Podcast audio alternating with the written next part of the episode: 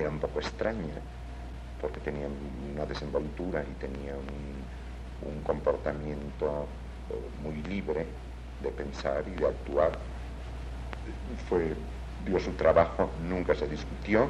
Yo creo que en aquella época, de los 40, los 50, fue de las mujeres más, pues yo creo que la única gran fotógrafa de México, aunque lo siga siendo, pero de aquella era muy, muy singular. Y además de eso tenía una belleza y era muy admirada y muy pretendida. Radio Universidad Nacional Autónoma de México presenta Retrato Hablado. Lola Álvarez Bravo.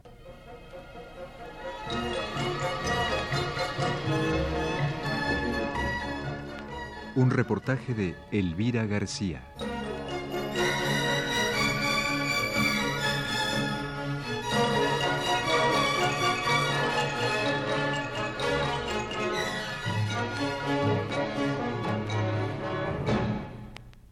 Eran tiempos de intensa actividad artística.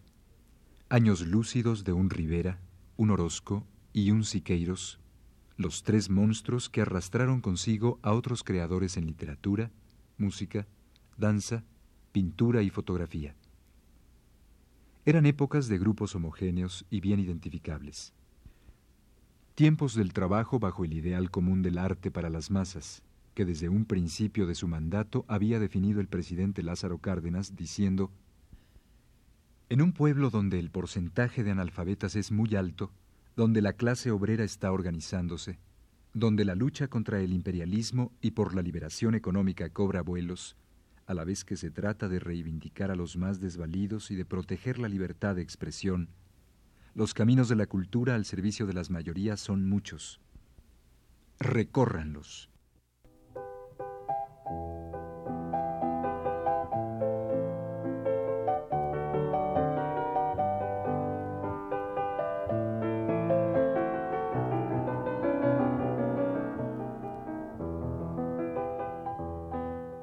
Es en este tiempo, del que a propósito se han eliminado las fechas, del que surge, entre pintores, escultores, músicos y literatos, una figura femenina que vive la experiencia de todos ellos y comienza la suya propia. Fotógrafa, cineasta, impulsora y amante de la pintura. Todo ello conjugado en esta mujer que se llama Lola Álvarez Bravo, nacida en Guadalajara a principios de este siglo cómo eran sus papás, cómo era su vida diaria, eh, los recuerdos del ambiente hogareño, del ambiente de la ciudad, en fin. Bueno, pues uh, mis recuerdos son muy cortados y muy eh, distintos. Yo considero que por eh, situaciones que se me han presentado en la vida, he tenido que empezar a vivir, por decirlo así, varias veces, porque he estado dentro de una vida, después las circunstancias me han colocado en, en otra, he tenido que adaptarme a esa, he vuelto a ponerme en otra, he vuelto a tener que adaptarme a esa. Entonces son una serie de matices y de cambios en que yo estimo cambios radicales o como si tuviera que volver a empezar a vivir. Por ejemplo, la sensación que yo tengo de muy pequeña es muy, muy halagadora en todos sentidos para mí. Tuve una vida muy cómoda, muy consentida por mi padre, muy chiqueada, una vida pues muy holgada, en que se me cumplían casi todos los, los caprichos. Una admiración y un cariño excesivo por mi padre, donde yo resumí el cariño de madre y padre, puesto que mi madre se había muerto cuando yo era muy pequeño. Entonces, claro que todo el cuidado y el apego y las atenciones veía yo que venían de él. Y ahí también estaban enfocado mi cariño y todo lo que una criatura muy pequeña puede tener. Sin embargo, ahora que, que ya he vivido mucho tiempo, he tenido la posibilidad de juzgar a mi padre. Muchas gentes eh, le criticaron recién que se murió y que tuvimos que empezar otra vida. El que me tuviera a mí y a un hermano un poco mayor que yo, tan consentidos, pero era un consentimiento que analizando creo yo que era muy muy positivo, porque a la vez que nos consentía tenía ciertas cosas de educación o de preceptos o de ética, ¿verdad? Que nos hizo mucho bien y que creo que sin pensarlo, pero que al cabo de mi vida dieron resultado. Por ejemplo, salíamos, daba la vuelta, regresábamos del teatro de algún lado, porque siempre nos llevaba a la ópera y a las sinfónicas y a todos lados. Y veía algunos, algún niñito desnudo, tirado en la calle, y le decía al chofer que se parara, lo subían. Lo llevaban a la casa, lo bañaban, y si era niño, le decía a mi hermano, ve a sacar ropa para este niño. Nunca le dijo, ve a sacar que tienes viejo o ve a ver qué te sobra. Siempre dijo, ve a sacar ropa para este niño. Y si era niña, en igual forma se dirigía a mí. Pero la tranquilidad de la infancia dura poco tiempo. El padre de Lola, un hombre de edad avanzada y precaria salud que arriesga demasiado al tratar de atender a su hija, sin hacer caso de los avisos de peligro de su propio organismo. Un día, cuando viajaban para ir de vacaciones, el cuerpo del hombre no resiste más y Lola, que es una niña de escasos ocho años, presencia la agonía y la muerte de su padre, hecho tal que le dará para siempre una especie de dureza y frialdad a su carácter. Ya mi padre estaba enfermo, estaba enfermo del corazón y tenía una especie de de asma o efisema o algo así. Pero él no tuvo en cuenta su enfermedad y nos fuimos. Entonces escogieron ir a Veracruz. Ya en los cambios de altura se sintió peor e inmediatamente em, este, planearon el regresar. Yo para esto tenía un medio hermano muchísimo mayor que nosotros. Ese medio hermano tenía hijos más grandes que nosotros. Y eh, él tenía algunos arreglos que ver con, con el funcionamiento nuestro. Y mandó a alguien que fuera a recogernos a Veracruz. Tomaron los gabinetes, ahí veníamos muy felices. Todos se bajaron en esperanza a descansar un poco del pullman y a ver quién sabe qué. Yo me quedé con mi papá porque no tenía ganas de, de bajar y me quedé frentito a él, sentados, porque yo lo veía muy malo. En eso yo vi algo muy raro en él, que abría los ojos, que, que los cerraba que hablaba, pero que no le salían las palabras, que algo me quería decir, ¿verdad? Yo presentía, yo nunca había visto en la vida ni un muerto, ni sabía que era la muerte, ni nada. Entonces nada más para mí era una cosa horrible. Y veía como que se le iba dificultando la respiración. Entonces corrí, me bajé del tren, pero no vi nada. Yo nada más vi una especie de llano. Y no vi ni persona, ni, ni la estación, nada y me volví inmediatamente al, al carro y lo sacudía yo, ¿verdad? Le decía, háblame, ¿qué tienes? ¿Qué te pasa? Y en ese momento, claro, como a mí sí me habían visto los demás que iban con nosotros, vieron que pues yo bajé, yo creo que como loquita, ¿verdad? Que subí, se subieron tres de mí y en ese momento murió mi padre. A la muerte de su padre, Lola debe ir a vivir a casa de su medio hermano, donde vive casi en calidad de huésped, revelándose siempre a la disciplina familiar. Todavía hoy recuerda con molestia su ingreso al Colegio de Monjas de Santa Teresa de Jesús. Doña Lola, se dice que usted era una niña que se rebelaba contra la disciplina de las monjas. Yo me rebelaba constantemente. Me rebelaba por dos cosas. Porque yo necesito que vaya entrando a mí lo que me gusta poco a poco y porque yo lo escojo y porque yo lo digiero y porque yo lo adopto, ¿verdad? Pero no porque me lo echen con embudo. Entonces, mi, mi primer uh, atosigamiento fue rezar y rezar y rezar. Nos levantábamos, nos despertaban con tres golpes. Tres golpes nos daban así en los dormitorios y un grito, viva Jesús. Entonces todo el mundo tenía que contestar, muera el pecado.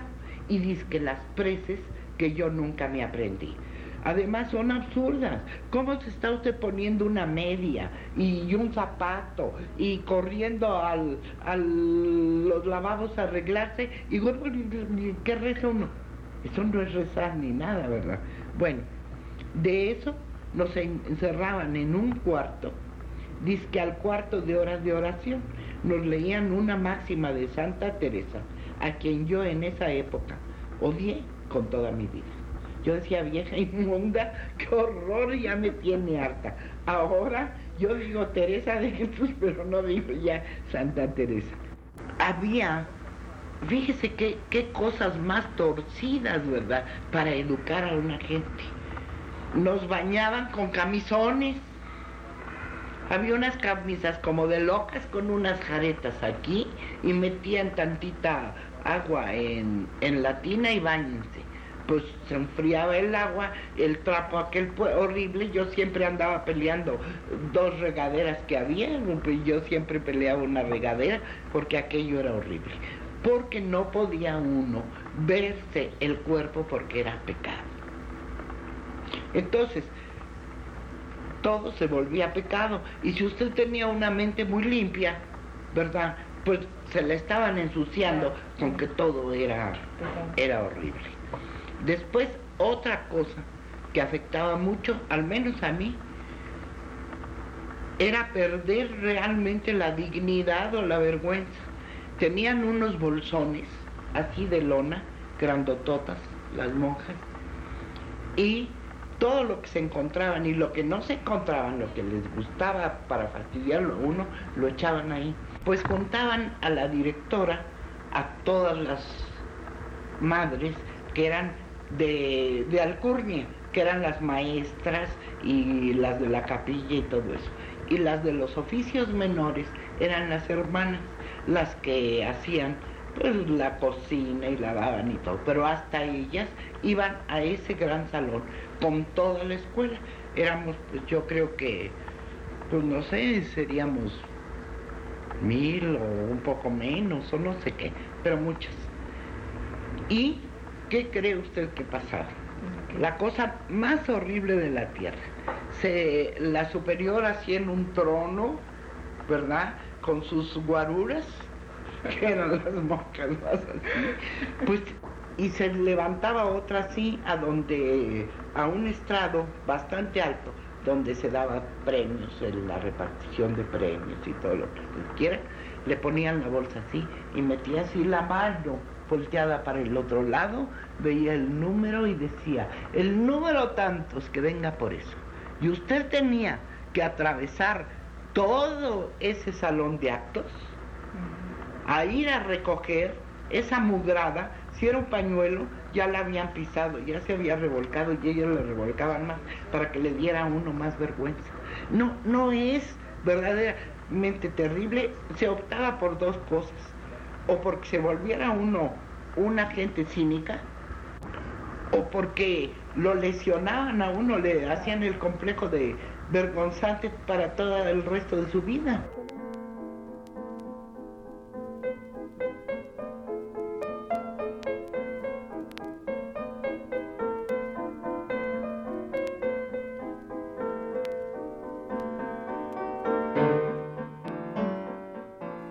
No me gusta que me manden, repite con insistencia doña Lola, al tiempo que levanta las cejas angulosas, frunce el ceño y aspira hondamente el humo de su cigarro. La convicción de no dejarse manejar se refuerza más tarde cuando rechaza los oficios de niña bien que su nueva familia quiere imponerle. Se me ocurrió, no sé por qué, que me gustaría estudiar medicina. Y en el momento en que yo se lo dije, se armó la escandalera cumbre. No era posible que yo discurriera que iba a aprender medicina, porque esos eran pretextos para salirse uno de su casa, tener amigos y andarse paseando. Y que una señorita no estaba para eso y que, bueno, total, me nulificaron mi idea y me presionaron horriblemente. Me dijeron, pues si quieres hacer algo, te vamos a mandar con una señora modista muy famosa y que le dije, no, yo tampoco quiero ser costurera. Lola Álvarez Bravo confiesa en esta entrevista que su vida ha sido marcada por diversas etapas. La primera finaliza cuando debe vivir en casa de su medio hermano. La segunda se inicia en la primera juventud, cuando se casa con Manuel Álvarez Bravo. En esa época, bueno, antes de que muriera mi padre, yo ya había conocido a Manuel Álvarez Bravo. Vivía en la misma casa que vivía eh, el medio hermano y su mujer, mi cuñado.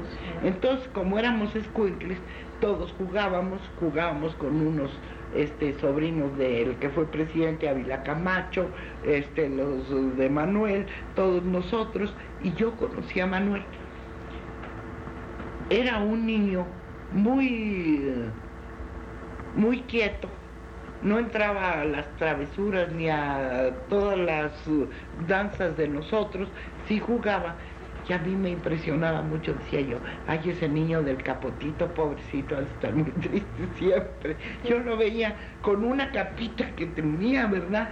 Yo, eh, total, ya empezamos a ser novios, Manuel y yo, que también era absurdo, ¿verdad? Porque decían, sí, como no, si es tu novio está muy bien, pero no queremos visitas aquí. Ah, muy bien. No queremos que salgas a la calle para allá. Muy bien. No queremos que te escriba. Muy bien. Entonces, si yo me casé con Manuel, yo creo que fue por obra y gracia del Espíritu Santo, yo no sé cómo. Ya no, nos casamos y entonces empezó otra etapa completamente diferente para mí. Porque ya tenía yo el cariño, ya tenía yo toda la atención de Manuel. Pero entonces empezaban las dificultades económicas. ¿En ese tiempo don Manuel ya hacía fotografía? No, en ese tiempo no hacía fotografía. En ese tiempo quería ser médico homeópata, pero era un extraordinario calculista. Total, lo hicieron pagador, que fue cuando nos casamos, en Oaxaca. Él ya había comprado una camarita vivimos en Oaxaca muy contentos de vivir. Eh, a mí no me importaba este el cambio de vida económico. Lo que me pero me gustaba muchísimo el lugar. ¿Y en ese momento ya estaba marcado en usted el interés por la fotografía? En mí, no sé si decirle que marcada o latente o cómo, porque yo me limitaba hacer una que otra vez, también andar con mi camarita para no aburrirme y ayudar bastante cuando ya empezaban a encargarnos trabajos. Reproducción de cuadros de los pintores y fue el lazo de unión para casi todos ellos. Así es de que eran núcleos muy compactos y que al decir de ellos, descubrí a fulano, ¿verdad? Se hacían las conexiones. Si iba, por ejemplo, Tamayo a la casa, pues iba a Villa Urrutia. Y si iba a Villa Urrutia, iba a Orozco. Y si iba a Orozco, ya antes había ido Diego. Y era el trabajo que hacíamos nosotros. En cadena. En cadena. Además, las eh, cosas culturales incipientes que yo calculo como el producto de la revolución. Los pintores han hecho muchísimo, sobre todo Rivera, a través de la revolución. Narró y contó la historia de México y culminó con la revolución. Los literatos también lo han hecho. Pero, aparte, los pintores, creo que además de la forma tan obvia en que cantó la revolución Diego en sus murales, también fueron haciendo nuevas formas. Revolución no es nada más una cosa combativa para mí, sino renovaciones en ideas, en técnicas y en expresiones. En esa época creo yo que también se produjo esa inquietud y esa germinación que empezó a dar fruto y salieron cantidad de magníficos poetas, magníficos escritores, pintores, jóvenes, además de Siqueiros, Rivera y Orozco, empezaron otras generaciones a producir. Y entre ese núcleo, ¿verdad?, empezó también a surgir la fotografía. Retrato hablado. Lola Álvarez Bravo.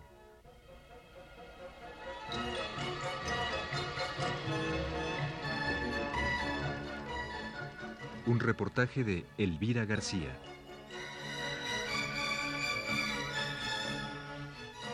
Para este programa se consultó el libro Frida Kahlo, escrito por Raquel Tibol. Realización técnica Manuel Garro en la voz de Enrique Velasco.